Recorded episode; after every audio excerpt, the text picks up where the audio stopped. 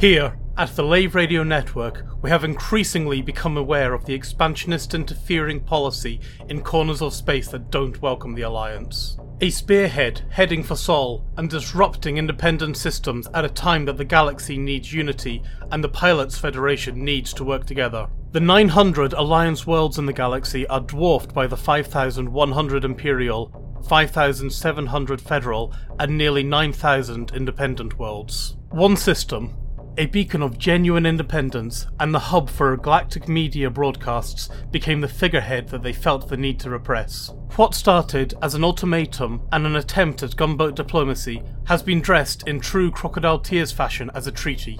A treaty that was never ratified, never voted on by the people of Lave, and is now being used as justification for conflict and the imposition of suffering upon those same people. However, the people of Lave have voted. They voted for independence, for community, and for the colour orange. The Alliance Elite Diplomatic Corps seek to overturn this by non-democratic means, and as such are simply a hostile foreign power, using local faction representatives as their patsies. The Lave Radio Network believes in self-determination for the future of the people of Lave, and will defend, with all its means, their right to listen to the radio from a station they govern themselves. We appreciate the Alliance. We love the Chieftain, and are looking forward to testing out the new ships coming soon. The Alliance does indeed have history at Lave. Lave Radio's station commander, the notable historian Doctor Alan Stroud, has studied the struggle that saw the Lave system join the Alliance of Independent Systems, and has published an article in the June thirty-three oh four edition of Sagittarius Eye, highlighting the recent history and factions within Lave. Lave Radio Network also has a history in Lave, forming in thirty-two ninety-nine and being ratified by the Pilots Federation in thirty-three oh two.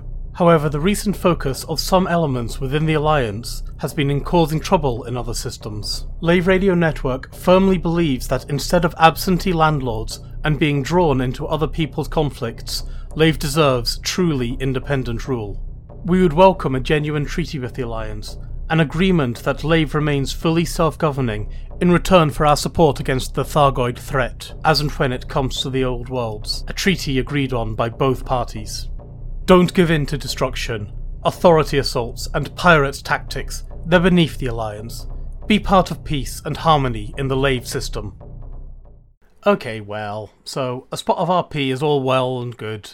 It's all good fun and things like that. You know, Lave Radio likes Remlock Industries. We've no issues whatsoever with them and any of their representatives and things like that. I personally take offence that Lave Radio was cast as a treaty breaker. We work very, very hard to maintain neutrality, to get our facts right, and to be independent, basically.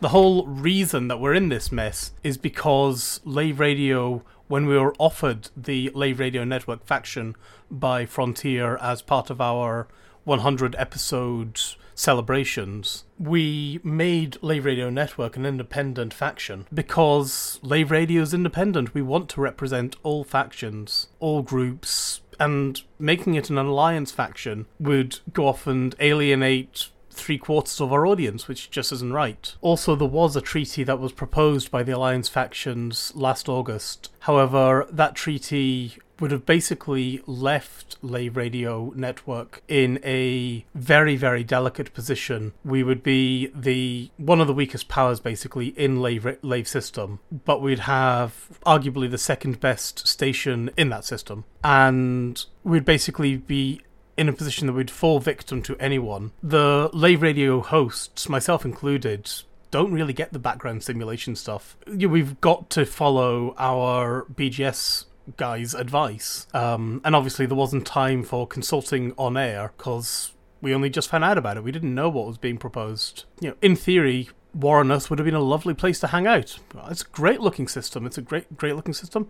It's a great looking station. But we would have needed help to hold on to it. And we asked for that help and it was not forthcoming. Um, so sadly, because of that, the treaty that Remlock Industries mention was basically, it was a non-starter, unfortunately. Um, I wish it was otherwise. In terms of gameplay, and actually in terms of the recent community goal, most worryingly though, is that in recent days we've seen an uptick in the number of murders happening in Lave. It's going to basically put Lave into a state of lockdown at some point in the near future. And that's basically just factions working and trying to ruin other people's gameplay, and I don't really condone that. I think that's I think that's a, it's a shame that they've resorted to these tactics. I hope it's not going to affect anyone during the community goal. I hope that everyone can have fun during the community goal, but we'll we'll have to wait and see how that basically all plays out. Anyway, fly safe, commanders,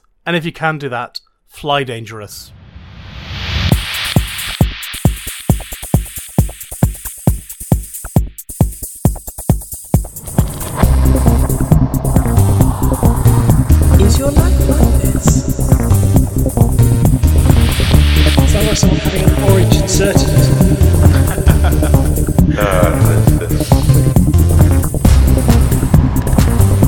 Safe word.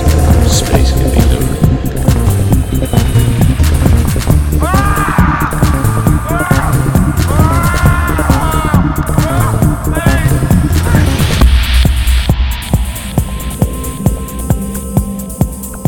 I'm gonna see the galaxy.